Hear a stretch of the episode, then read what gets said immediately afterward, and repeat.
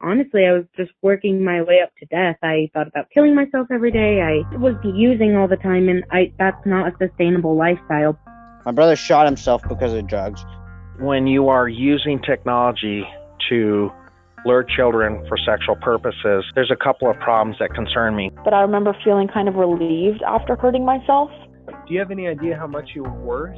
I like to say it this way great people are really built in the furnace of affliction. Our teens are navigating a world of information anarchy and increased stress and pressure. Drugs are glorified more than ever before, and there seems to be a suicide option that didn't exist prior. As adults, we are responsible to provide the help at risk teens need. Have teens changed, or is it just the world they live in that's different? Is this why so many teens are traumatized or triggered? My name is Aaron Huey, and in 2009, I opened a home for these teens with the hopes of giving them a second chance at creating the life we all know they deserve. Now I want to give parents the information that contributed to our success and to support them in navigating the at risk world. These are the stories told by the teens and the techniques used by experts to help them. Welcome to Beyond Risk and Back.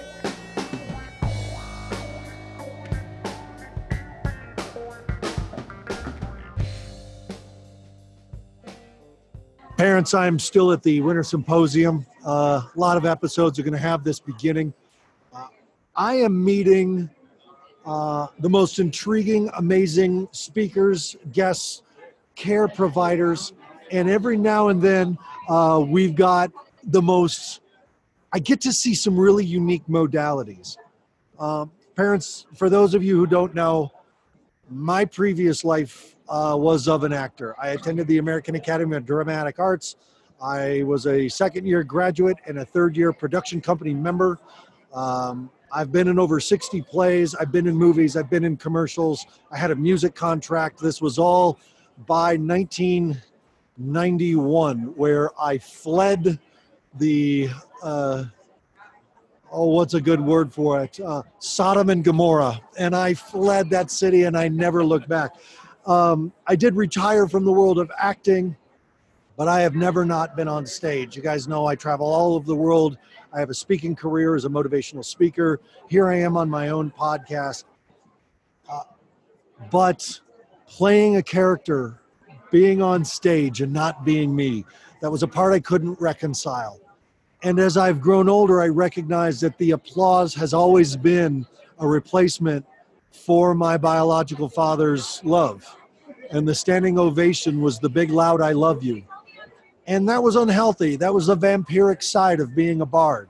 The healthy side of being a bard is mastering that art of communication, knowing what this crowd of people in front of me needs from me. Do they need to laugh? Do they need to be serious? Do they need to? That, that's it. Those are gifts that I learned from the stage that I will never let go of. But I've got Jesse Wilson with me, and I'm going to let Jesse talk about his story. But it turns out he's from Hollywood as well. Um, and how this conversation of acting that I just went through began, I'm going to let Jesse tell his side and what he does with theater. Jesse, thanks for being on Beyond Risk and Back. That was that was a wonderful intro, man. Thank you for having me. You've got this a nice really, projecting really cool. voice right into Yes, that mic. thank you. I'm using my diaphragm. I'm centered, vocally connected. You know the focus. Yes, right. absolutely. Well, what you know, what you're talking about is is ex- exactly uh, a confirmation of the work that I do, man. And it is we're talking about shifting one role to the other. And you know, my in my early work is in, in theater, and you'll hear this from a lot of young actors, and I hear this from people in recovery who have no experience with acting. Is that I feel more like myself when I get to play somebody else. Eventually, 100%. Yeah. yeah, but eventually the masks come off, hopefully. And then you start to see, you know, who is this who is this other character that I've been carrying around with me that I wake up with and I go to bed at night? Um, who is this person? What is this role? And I want to invest myself in that role. And that ultimately becomes the most challenging and most liberating role that we can play. And what I always say is when we when we remove the mask, the greater story has an opportunity to emerge. And so that is that is the work that I do. Like like like you, man. I was acting for a number of years, and um, that role that I eventually had to come back to got too painful.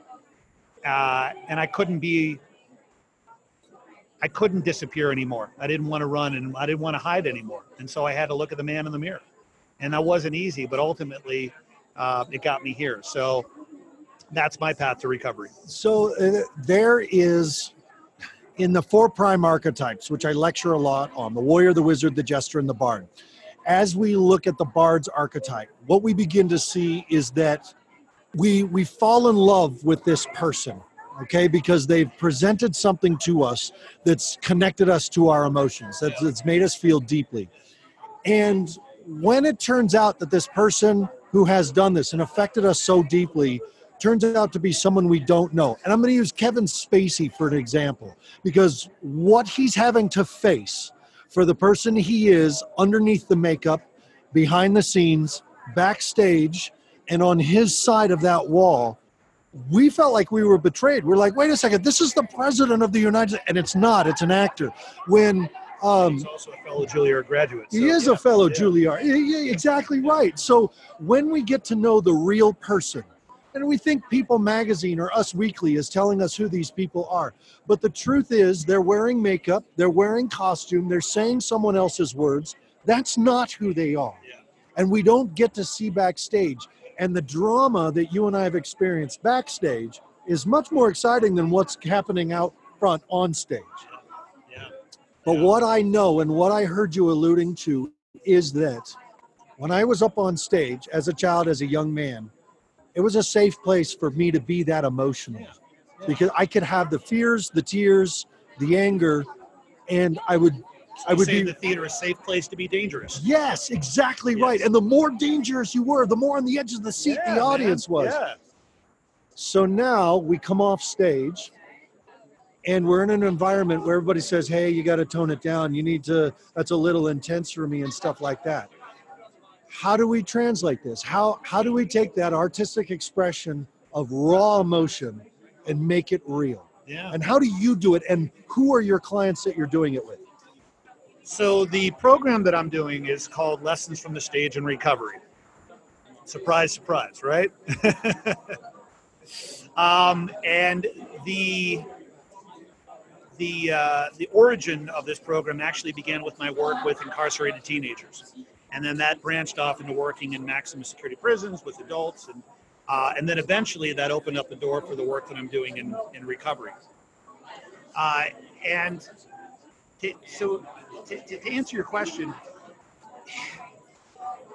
it's really it's interesting, man. It's really taking the same procedure that you that you take to breathe life into a character, uh, except that character is no longer Hamlet.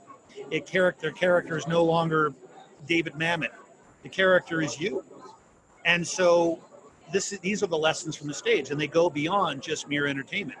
And I had that was a wake up call for me because I I got to see the power of the of the tools of the theater in the hands of people who can give a flying crap about acting or Juilliard or any of that stuff. They were broken, they were in pain, and they had this idea of themselves based upon a lot of other people and a lot of other things that told them this is who I am.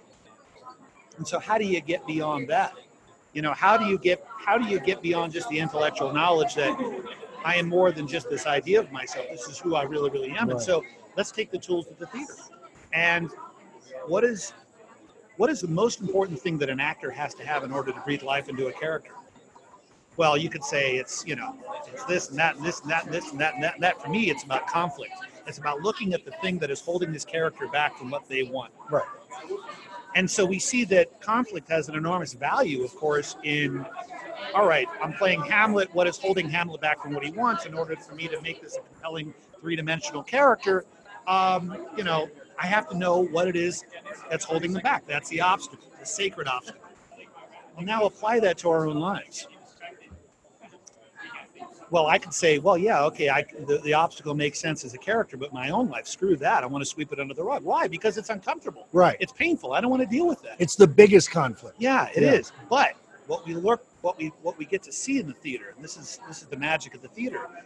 If I'm fighting something that much, I know that there's something else behind it. There's a gift. I call it the gift behind the barbed wire fence. Nice. It's there, and so you know, rather than just talking about it, I get to experience it on my feet. I get to see that other side. And so, and we see this, of course, in recovery. I'm not fighting so much the thing that got me in here. In fact, I'm looking at it. It's not that I want to wake up in the morning and say, yoo-hoo, I'm getting kicked in the stones. But I'm grateful for at least to be able to have the grace to be able to look at it differently, and not just look at it differently, but to actually use it. And so that that using it becomes the pivotal experience where we create essentially a monologue. Tell me, tell me exactly what a, a day, a session program with you looks like. If I'm running a treatment center, which I do, uh, and I want to bring you in to work you with my kids. In, there's three large three by uh, uh, five by seven dance mirrors, and you get to look at your body. And then in front of you, you got thing. Uh, and I, I would show it to you right now, but if you're on Wednesday, come see what I'm doing because I got I also got Kelsey volunteering. You got a whole table of character masks, and these are distorted, misshapen, effed up looking things. What do I do with it? And I have you put it on, and the face directs your body, and I have you become a different character, right? And then I have you take off the mask, and I say, okay, it's amazing how we want to prejudge these as villains, right? How do we make that shift from the victim or the villain to the victor, to the hero? And so I have you create a short scene, and you work with another person who becomes your director, and you create that scene that shifts you from the the pain to the pleasure state of this character, where we're able to see something almost redemptive about this character. And if you can allow yourself to make that shift in this character, well, that literally sets the stage for what we're asking you to do with you. Wow. We get stuck in our old stories, literally stuck like it's a tar baby, and we think that's who we are. The ego, and the, the program that I'm teaching is called Unmasking the Human Ego. So we take all the seven voices of the human ego uh, and examine them through the role of the mask. And what that eventually, of course, comes back to is, is, is ourselves. What is our old story? And what is our new story? And the old story plays a pivotal role in getting us to the new story where we're not fighting so much of the shame and the fear and the and the, the, the labeling and all the negative self-talk we're using it so we say thank you. We have a we honor it we and this is the theater. The best teachers and you know this they don't they don't say sweep all that shit that got you to the theater under the rug. Excuse my language. They're saying use it. Use it use it use it use it use it. You know that quote what we resist persists. Yes. and if i'm spending so much of my time fighting then i'm i'm missing the goods because maybe i don't have to fight it so much. And that not fighting it allows me to step into the role uh, and make that shift into the new story. And then so eventually so so the, the workshop is broken up up into three acts. The act one is the role of the of the human ego. And act two is flipping the script the value of conflict. And act three is the culminating performance of the monologue that you're going to create based upon the work that we've examined through the human ego. And you're literally creating a different character that is your emotional truth to step into that new or that greater story. Did you bring this work, this stage work to these people through your own recovery process? Okay. Yeah, Can, yeah. can you talk a little bit about? I would love to. Absolutely. Well, this goes back to what we first started talking Yeah. about that role. And okay, uh, I am I am out of my resources. Here I am. Uh, nothing is working in my life. This is about eh, about 15 years ago, uh, living in Philadelphia, um, and um, that's finally maybe for the first time in my life. Take a look at this role called Jesse, and it was the it was the it was the work in the theater that brought me back to um, a healthier place in my life. And it wasn't, oh, let me get back on stage and perform. It was, um, let me really examine what works for actors, what works for characters in my own life. And that, that came through my work actually as a drama teacher. So starting over again for me was working with at-risk kids working with people whose lives made my life look like freaking Disneyland, you know? Yes. And um, and for the longest time, acting for me had been about uh, was an ego feeding proposition. Sure. It was, as you know, uh, it was about uh, more than just making a living. It was being in the spotlight and being on all the time. I'm a Juilliard graduate. I was trained to think that as soon as I got out there, bam, come on, you know, red carpet time, Right. and that wasn't the It case. It didn't happen. It didn't. we are not all famous. Yeah. What had they Yeah. promised us? Yeah, exactly. Stella Adler told me that I was going. exactly. I want my money back. Where's I want a reset. I want to start all over again. so, you know, I've got I, I teach what I need to learn every single day, and so I had to look at the main things in my life that were holding me back, and that was, well, Chuck C. in recovery says there's only one problem. That's the human ego. Yeah. So let's take a look at that. And so, um, so I don't know if that entirely answers It your does. question. but It yeah. does. And I think I think anybody who's been involved in theater at some point, you know, moms who are listening who had the same aspirations and dreams. You know, Brad Pitt talked about it in Fight Club. It's like we were all promised that we were all going to be famous rock stars Yeah. and it Yeah. didn't come true and Yeah. we're really angry about it. yeah, And yeah. so so I think I think more people understand this, and I think this new generation where they're looking at the rock stars of today getting sponsored on YouTube for narrating someone else's video game. It's no different. It's just another performance. Well, you know, and it, it also helps uh, to see that so many close friends of yours who are brilliant um, have either lost themselves uh, to drugs and alcohol or are no longer here. yeah, And I got to see that up close. yeah, People who are uh, who, who who had these ideas of what life was supposed to look like. Um, I had a best friend who killed my, killed himself in, in high school shortly before I actually went to Juilliard.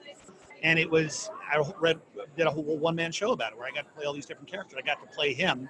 I got to role reverse with him on stage in order for me to really understand um, the barriers that keep us from living an authentic life. And of course, we all want success, and we all, you know, that's wonderful. But if, if that, if that's the only, if that's the prize, we are setting ourselves up for some serious premeditated resentment, and that that is a dangerous trap. So. It became a, my life purpose more than just for my own self, but to work with other people who didn't necessarily it had nothing to do with necessarily being an artist, but had these ideas of what life was supposed Right, to look like. right, right, right. You know? This allure of fame Yes. and the the uh, uh, the, the the sickness the sickness that's behind it that again it comes back to the ego that so much of us who were looking for that fame had to we were trying to fill the unfillable If I'm hole not right this, then what am I? what am i Yeah, yeah. if they're not clapping am i any good and Right. that's a that's a hard thing to get over it's a mature thing to get over Yeah. and actors who do you can feel it when they're on Yeah. stage and actors who don't Yeah. that's Yeah. a that's a look listen we need a longer conversation i want to do another do. show with you Act Uh, two uh, will begin some other time. Yeah. yes i'm very fascinated this because uh, uh, the questions that i have around it about you know does it work better for children does it work better for people with more life experience who are ready to to have that ego thing handled as children are still developing ego um, i got a lot more questions about Yeah. this so so uh, jesse i want i want to do another show Absolutely. Well, just the, the main thing with that, and you know, obviously we'll, we'll have a longer conversation about this, but you know, the, the work with the, the there's not enough work that really educates people on the role of the human ego, and the biggest misconception I, I hear is somehow we're supposed to get beyond it or rid ourselves of it, or you can't. It's like freaking air. It's so it's about it's a it's a partnership with it. We bring our darkness into our light, and and and we work with it, but not unlike a scene partner. Right. You know? And that's how you do it. And because it's getting ridding ourselves of the he, human ego is a is a fallacy of thinking. It's it's right. Yeah, you don't right. survive without an ego. Right. You, you'll you'll be dead in 20 minutes Right. without an ego. Right. So we need it. Right. It's when it's running everything. When it's running the show. That's right. All right man okay so Yeah. jesse i want i want people to know how they can contact you. Parents going to listen to this and go i got to talk to him because my daughter is such a drama queen. My son is such a drama king. Yeah, I, so we've got programs all over the place in recovery right now and it's you know lessons from the stage of recovery. My website is uh, www.tellthewinningstory.com that's Nice. i'm the ceo of that program. And um and then can I get my number? Yeah, no, please Yeah, do. So yeah, so I'm at 719-216-8390. My email is Jesse J E S S E at tellthewinningstory.com. And and for since since our it'll take a bit before we get to see Jesse's face. I need you to know he's a mix between a Liam Neeson and a Kevin Oh, Kline. that's very And- nice. wow, man, I'm feeling better all by the minute. My was- ego is completely uh, elevated here's right the applause Yes. right Yeah, now. Oh my God! Instant gratification. because you yeah. were talking about when I was back in Philadelphia, I what slipped out, what wanted to slip off my tongue is, were you Willy Loman? Were you on? Were you in mute? You know, were I you? was not Willy Loman, but I was Happy Loman. you were happy Uh, Loman. yeah, I was in depth, and I have a great story with that, but we'll, we'll share with that. Okay. Yes, yes. So parents, who uh, was happy? Who was anything but happy? yeah. yeah. you know. So parents, I want you to stay tuned for uh, Jesse Wilson. Uh, I'm calling this episode "The Gift Behind the Barbed Wire Fence." I love that That's name. nice. That's a good name. Um, so, parents, this is the lady from Dubuque saying, uh, you got to take care of yourselves first. You take care of your adult relationship second. You take care of your children third, because in that way we do our best work with our children. Jesse Wilson, we're going to talk It's again. We got awesome. another show coming up. Parents, I'll see you again from the Winter Symposium. Cool. Thank you for joining us for another episode of Beyond Risk and Back. Join us each week for your connection to experts in adolescent health and wellness, recovery, and responsibility, and also to listen to teens talk about their lives in crisis. For more information on our program for struggling teens or me, please go to firemountainprograms.com, join us on Facebook at Fire Mountain Residential Treatment Center or at Beyond Risk and Back. Visit our YouTube channel at Fire Mountain RTC for even more support with our parent training videos. Special thanks to Mental Health News Radio for their continued love and support of our program. Please go to mentalhealthnewsradio.com to see all of their podcasts. Feel free to email me at aaron at firemountainprograms.com.